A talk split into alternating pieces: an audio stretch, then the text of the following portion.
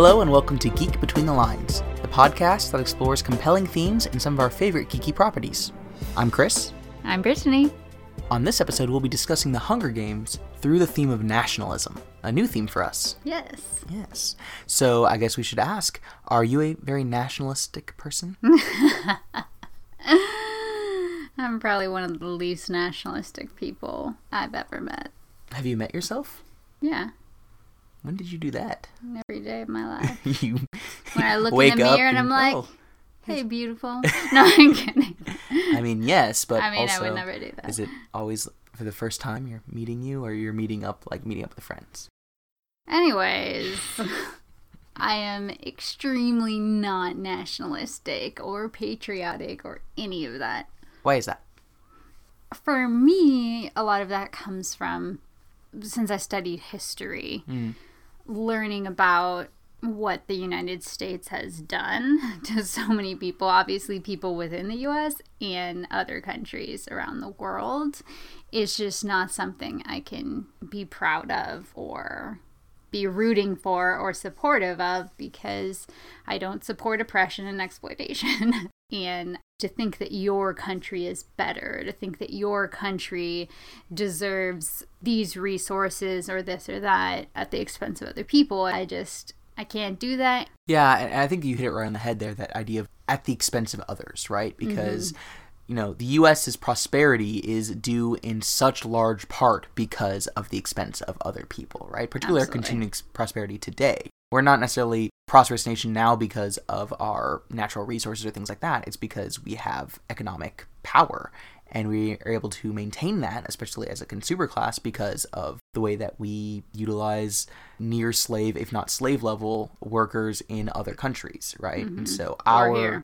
yeah, our comparative power directly comes out of the purposeful weakening or- hurting of the lives of people from other countries and Well, and the only reason that we exist as a country is because white people came here and ruined it for all the indigenous people. right? We live we live in Los Angeles and and you know we aren't the United States of the Tongva the local people here right? We're like United States mm-hmm. of America based off an Italian person. Like this is a yeah a European colony essentially. Yeah.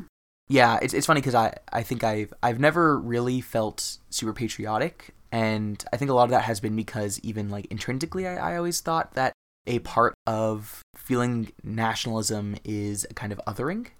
And hmm. as I've you know gone into grad school and gone into other kinds of you know studying history as you mentioned you know looking at that as a program of nations of developing nationalism as a way of defining who is and specifically who is not a member of the nation being so important and how often that has been done by racial gendered economic other kinds of means that are essentially putting a minority into the out and uh, the majority into the in. And i think that that is something that me like I, I value empathy. I value making community and nationalism seems like you're making community with a very specific group of people and that that that doesn't seem really true to, to what I'd what i'd want Yeah, and that you care about their welfare and everybody else is an afterthought, if it's even a thought at all. mm, yeah Yep. so no it sounds like for us then um so then we'll, That's we'll what you got from what I said? that is yes Oh. so uh we'll probably have an interesting conversation about nationalism in the hunger games yes. Well, to start us off, we have a quote from chapter one of The Hunger Games, the first book in the series, where Katniss has lined up with the rest of District 12 to hear about some of the history of Panem at the Reaping. He tells of the history of Panem, the country that rose out of the ashes of a place that was once called North America. He lists the disasters, the droughts, the storms, the fires, the encroaching seas that swallowed up so much of the land, the brutal war for what little sustenance remained. The result was Panem, a shining Capitol ringed by 13 districts, which brought peace and prosperity to its citizens. Yeah, that, that passage so early in the book does so much and is so useful in building what this world is, and, and of course how it's seen through national uh, nationalist views and, and, and Lenses? lenses. Thank you.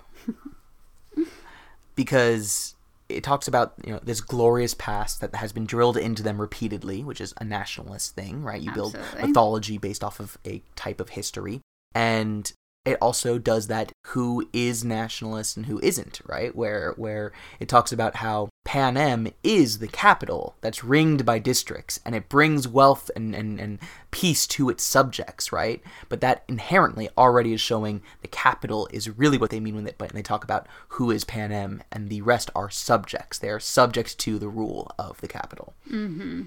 I mean, and that's that's what I think of. It, it talks about obviously all of the terrible environmental effects, mm-hmm. right, that destroyed what used to be North America, and how yeah, this brutal war started. It started because there were only certain resources left, and so everybody was fighting for them, and and obviously that that is a reality, and we don't always feel that but one is going to become more and more and more a reality mm-hmm. as we continue to go on but also the united states is this shining star and these other countries who some of them are already feeling more and more of the disastrous effects mm. of climate change like actual communities that have had to be airlifted off of their islands because their islands are now underwater. And so, yeah, just kind of like, oh, well, we'll benefit from whatever. We'll take continue to take resources from other countries where there there are wars happening because there's famine and there's, you know, all of these things going on and we're taking some of their resources and they don't have any hmm Yeah. but I love the the type of language that they use to to construct this history that is meant to indoctrinate the people. Absolutely. Yeah. So so a good a good quote to start us off. But did you bring a character in whom you saw nationalism? I did, and you know, I was thinking about ah, should I go with the most obvious, but then I was like, I can't not go with the old white man. How do you not go with Snow? Because I think an old white man is just this great symbol of nationalism. Not that other countries haven't had nationalism that are not European or, you know, Western centric, but, But I it's think- just a great symbol, especially for the United States and also Europe in general. They've had such a drastic impact on on nationalism in in several different regards both the using things at the expense of others for the benefit of yourselves mm-hmm. but also in spurring oth- another type of nationalism which would be like wars for independence. For example colonialism in Algeria you know wars of independence against France. Yeah so i thought we could start with him. A good call, probably. So, something I was really thinking about was the conversation that he has with Katniss mm. in Catching Fire mm. in in the little study. And some of this the ideas that he shares there I think are so tinged with nationalism. So he talks about like if there's uprisings that could lead to revolution. And do you know how many people would die if there was revolution? And do you know what conditions would be left for everybody else who survived and the whole system would collapse if we loosened our grip on the mm. districts. And I think yeah, it's just such a hidden nationalistic way of talking about things because it's it's better this way. These districts, they wouldn't even know what to do. They wouldn't even know how to manage these resources if we didn't do it for them, right? And so it's just like this very justification way of we do this because it's the better way, because this keeps people safer, because this keeps the peace. And then there's also that kind of fear tactic of you don't even you can't even imagine how bad it would be like this would create more suffering if we didn't do these things and so it's better for us to either kind of stay maintain what we're doing or even get bigger right that's usually the nationalism it's either we need to maintain or we need to like get greater it's not usually we need a change. We need to shift how we're doing things and make things more equal. That's not usually how nationalism works. So, yeah, it's, it's very much a a narrative that's created by those in power to keep their power. Absolutely. It's so funny that, that you, the exact language that you used is, is literally right out of a book that I'm reading for grad school this week. So back to the recurring segment of what's Chris reading in, in grad school. Ooh, I could be a grad school textbook writer. You totally could, yeah. Uh, yeah, I was reading Carbon Democracy by uh, Timothy Mitchell, and he was talking about how in his focus on oil and, and, fossil fuels, how after World War One, this idea of the mandate that basically legitimized imperialism with the advent of the League of Nations and everything was focused on a a belief that the uh, oil-rich countries of the world were not civilized enough um, and so it had to be kind of developed in that way, and mm. that because these resources are so important, they couldn't be trusted to shepherd those resources or, or, maintain those responsibly. And so, for the good of humanity, they had to be colonized, they had to be ruled over. For the greater good. Exactly. And that is so much what you're just talking about. And mm. you can definitely see that here with the way that Snow treats the districts and the way that, that even go back to that quote that these districts are subjects because they can't be trusted to guide themselves towards peace and prosperity. They have to have this guiding hand of this uplifted nationalist ideal. Yeah, and and w- we can put that also in our show notes if if anybody wants to read more about very interesting but horrifying things. Yes, absolutely. It's it's, uh, it's definitely a really interesting read um, and a different different way of looking at at world history and modern world history. Mm. Also, in that conversation, I thought it brought out a really good other little negative mm-hmm. of nationalism. He said, if a girl from District 12 of all places could defy the Capitol and walk away unharmed, what would prevent others from doing that? And I think there we go into such a kind of militaristic idea of if someone does something against our country, then we need to do something it's not about defense. Now we need to go on the offensive to make sure that others know that we are strong and we won't deal with this, mm. right? And that we won't have it. And so, you know, it's just a great justification for war and drones and like all of these different things because we cannot let them win right? And, and this idea of winning is so nationalistic. Yeah, and we can't be seen letting them win. Absolutely. Right? It's so much about the image of it because then other countries might be like, oh, well, they're weak then. Mm-hmm. And nationalistic language and rhetoric is never put in a stance of empathy or compassion. It's only in a stance of strength. Mm-hmm. Yeah, absolutely. So that is what I picked up from our good old President Snow. Not my president.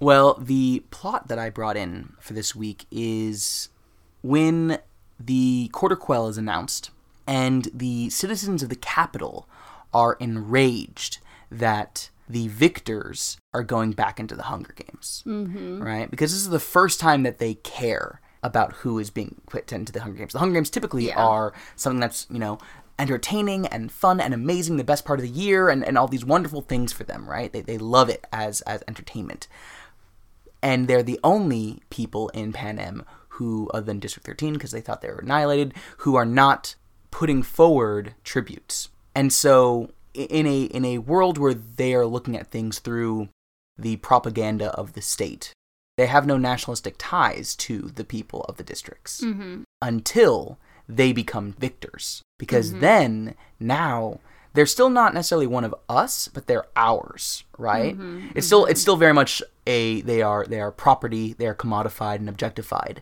but they are ours, right? They are no longer separate. So the first time that you see Capitol citizens engaging in a kind of nationalism tied to the people of the Hunger Games is when, for the first time in 75 years, they, in some way, are putting forward tributes, right? Mm-hmm. These are tributes coming from their perspective. And and then you see them reacting, right? They don't rise in rebellion in any way.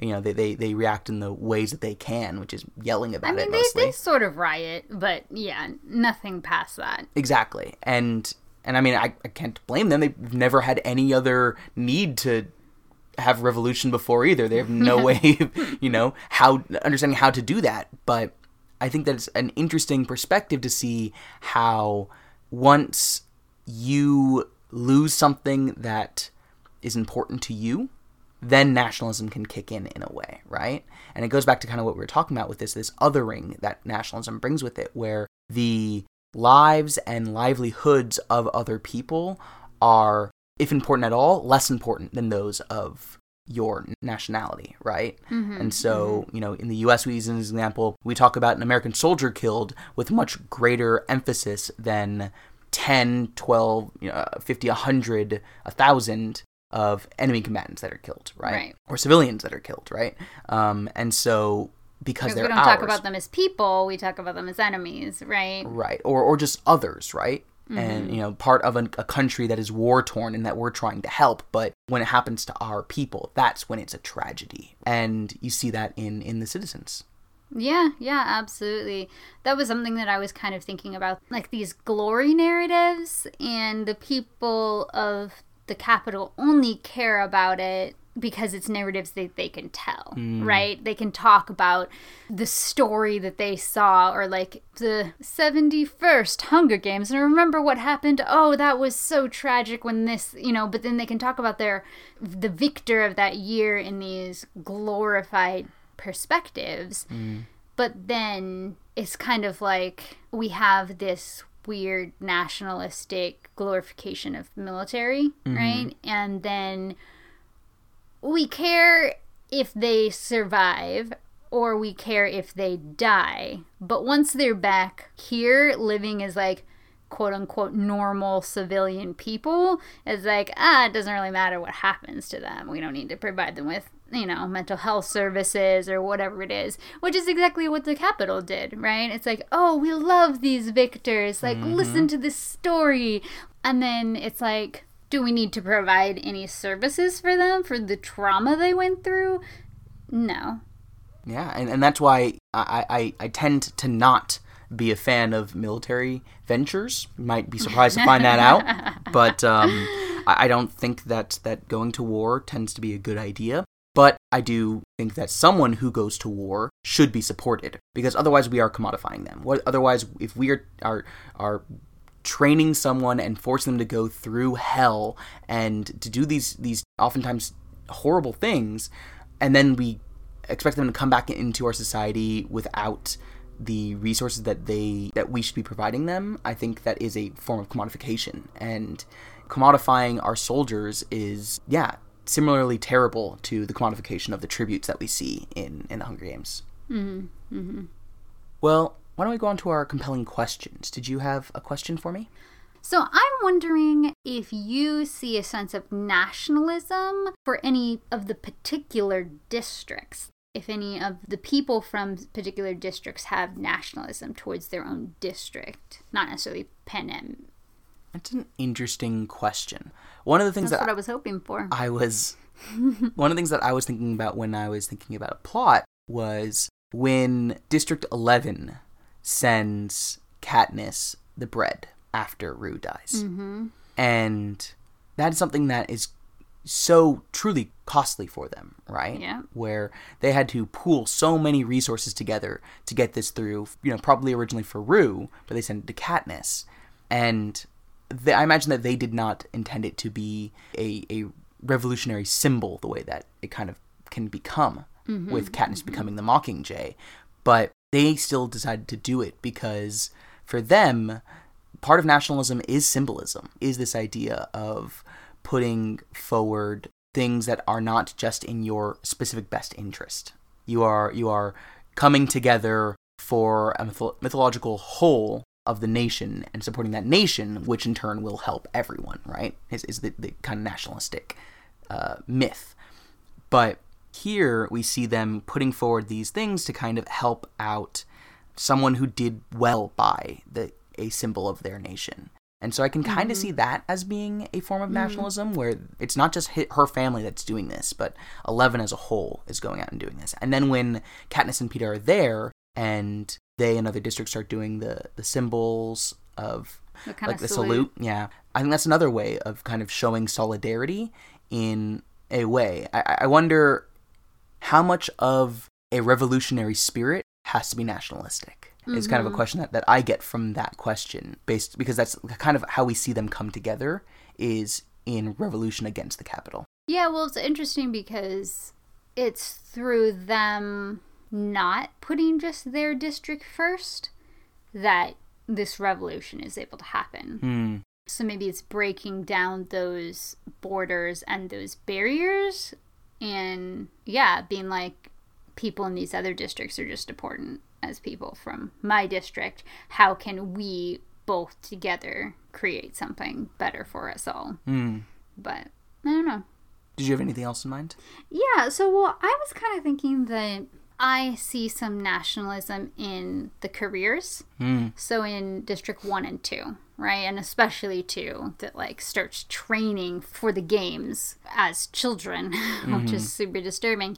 And they want that glory. They want to win and be the champion and the victor and it's seen in such a positive light. I mean, and they actually have the the time and the resources to train for it whereas other districts don't have that because they're all being worked so hard but they want to win for district 2 Mm-hmm. and that to me seems pretty nationalistic. And then also district 1 is part of the careers too and i kind of wonder if there's something about visibility Mhm. in nationalism because district 1 creates the fabrics that the Capitol uses for all of their flamboyant outfits and it's this very like lavish and ornate extravagant very visual symbol Hmm.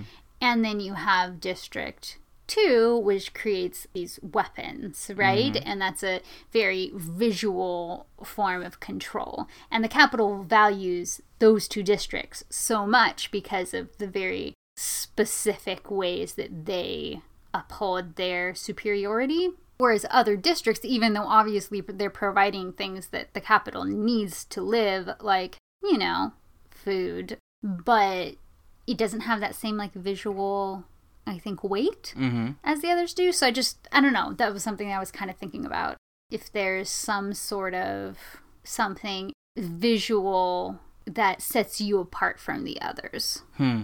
Interesting. That visual aspect is yeah a really interesting one, especially when we think about the Capitol. Yeah, yeah. And then obviously we have nationalism in District 13 Mhm. because they're the survivors. Mhm. And it was very much like, oh, well, we're just going to close ourselves off from everything else until there's an opportunity to take control. So, yeah. Well, that actually kind of goes well into my question because it was going to be about why you think District 2 is the last district to remain with the Capitol during the rebellion. Mm-hmm. I think that it very much comes from that. They they were linked so closely to the Capitol Mhm. and I think they had most of the benefits from it. And I think also there's something that when you have pride in something is much harder to relinquish that Mm. and admit, hey, we're on the wrong side Mhm. because that makes your whole concept of reality crumble. And yeah, they were held in highest esteem right after the Capitol. So why would they want to give that up?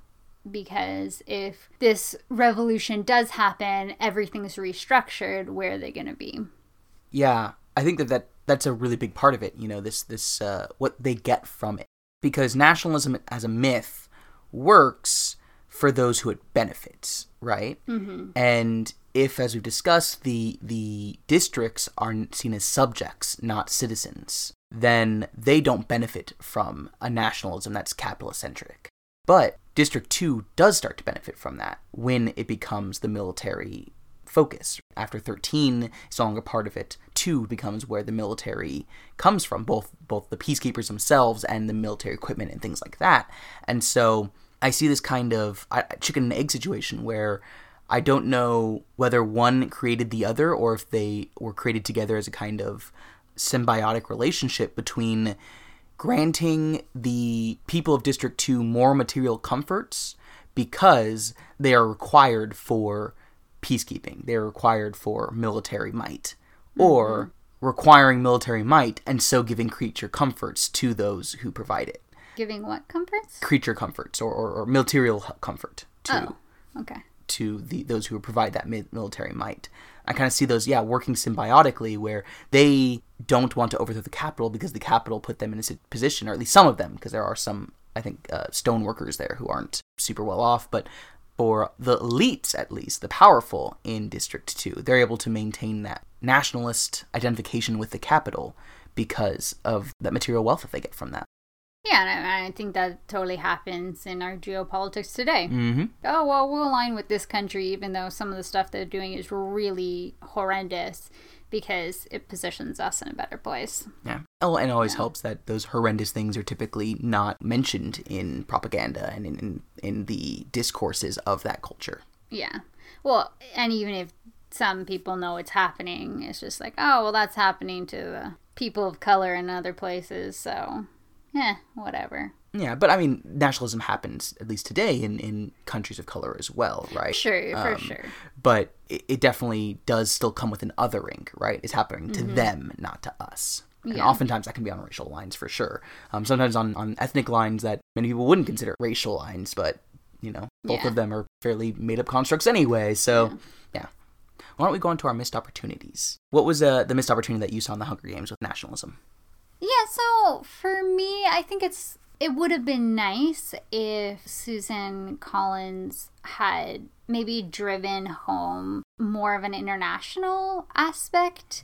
Obviously, it would have to be done just right because it isn't an international uh, sphere, but it completely is. You know, like it's it's written that way, but I think not everybody gets that from the books when they read it. So I think it could have just been driven home a little more because I looked it up and the first book, The Hunger Games, sold 65 million copies in the United States alone. And that was like a stat from 2014. Hmm. So how many of those millions continually critique international relations? You know? so yeah, I think people are still celebrating the 4th of July and still think that the United States is the best country in the world and stuff like that without acknowledging how we are the capital. And so, yeah, I think maybe she could have done something to make that a little more apparent. a little more explicit instead of an implicit comparison. Mm-hmm. Interesting. Yeah, my missed opportunity is it's in a similar vein, but it's within the the universe itself, where Okay. I felt like there was a lack of of looking outside of Panem because we have something that's very different from what our world actually has, where they are, from what we see in the books, all that remains. And so this is a worldwide community, and so there is no other outside of Panem, right? There is an othering between the districts and the Capitol, but outside Is that all that remains in the entire world? that's they don't they don't mention anything else. yeah, they definitely don't Right? mention anything else. Oh, so that's that's my thing is I think it would have been I mean, it interesting is all from Katniss's perspective.